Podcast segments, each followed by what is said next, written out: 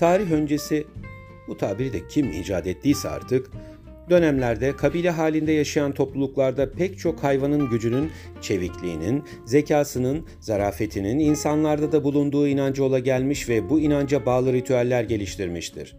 Özellikle şaman kültüründe her çocuğun bir erk hayvanı mevcut olup onu kötülüklerden koruması, hayat yolunda ona rehberlik etmesi gibi bir özelliği vardır.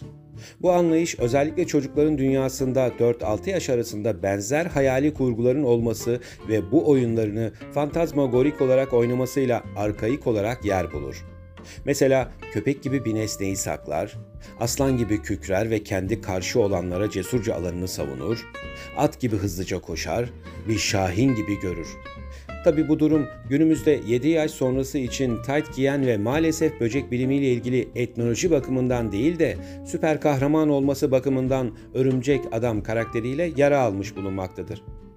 Çocuğun kendini bir hayvan karakteriyle örtüştürmesi gerçekte hem gelecekte karşılaşacağı güçlüklere ve bilinmeze bir ön hazırlık yapması hem de içinde bulunduğu zamanda yani şimdi de kendine bir isim arayışı, mevcut halini kabullendirme durumu olarak algılanmalıdır.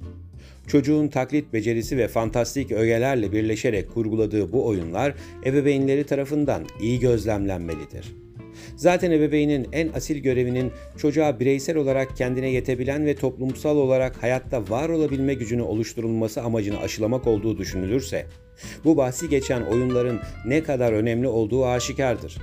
Günümüzde pek çok aile kendi doğrularını ve mantık anlayışını daha böylesi doğruları ve mantık anlayışı oluşmamış beyinlere büyük bir baskıyla zerk etmekte ve o çocukları gelişmesine müsaade etmeden sönümlendirmektedir. Bir şaman sözü der ki, sevdiklerine bağlı ol ama bağımlı olma. Fedakar ol ama kendini feda etme. Sabret ama katlanma. Eleştir ama suçlama. İste ama ısrar etme. Sağlıcakla kalın.